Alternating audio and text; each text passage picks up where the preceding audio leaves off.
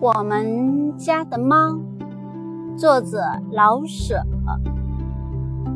我们家的大花猫性格实在古怪，说它老实吧，它有时候的确很乖。它会找个暖和的地方，成天睡大觉，无忧无虑。什么事也不过问，可是决定要出去走走，就会出走一天一夜，任凭谁怎么呼唤，他不肯出来。说他贪玩吧，的确是啊，要不怎么会一天一夜不回家呢？可是，他听到老鼠一点响动，有多么尽责，他平息凝视，一连就是几个钟头，非把老鼠等出来不可。他要是高兴，能比谁都温柔可亲。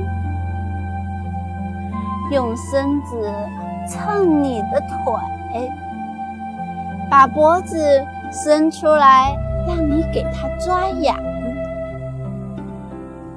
或是在你写作的时候，跳上桌来，在稿纸上彩印几朵小梅花。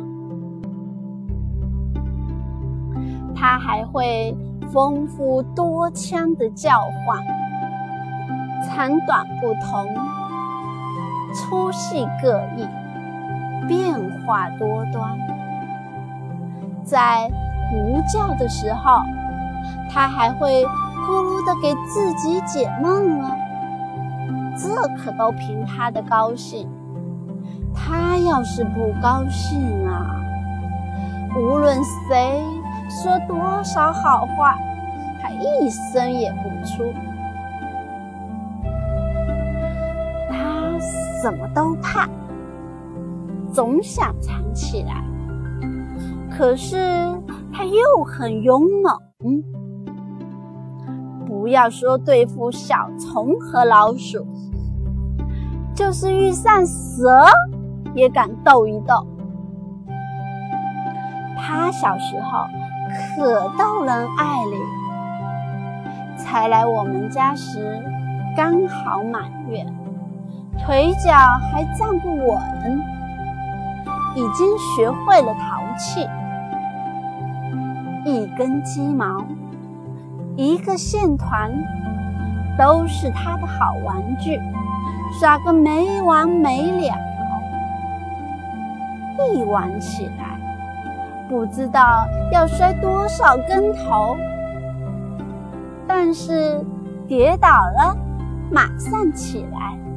再跑，再叠，头转在门上、桌角上，转疼了也不哭。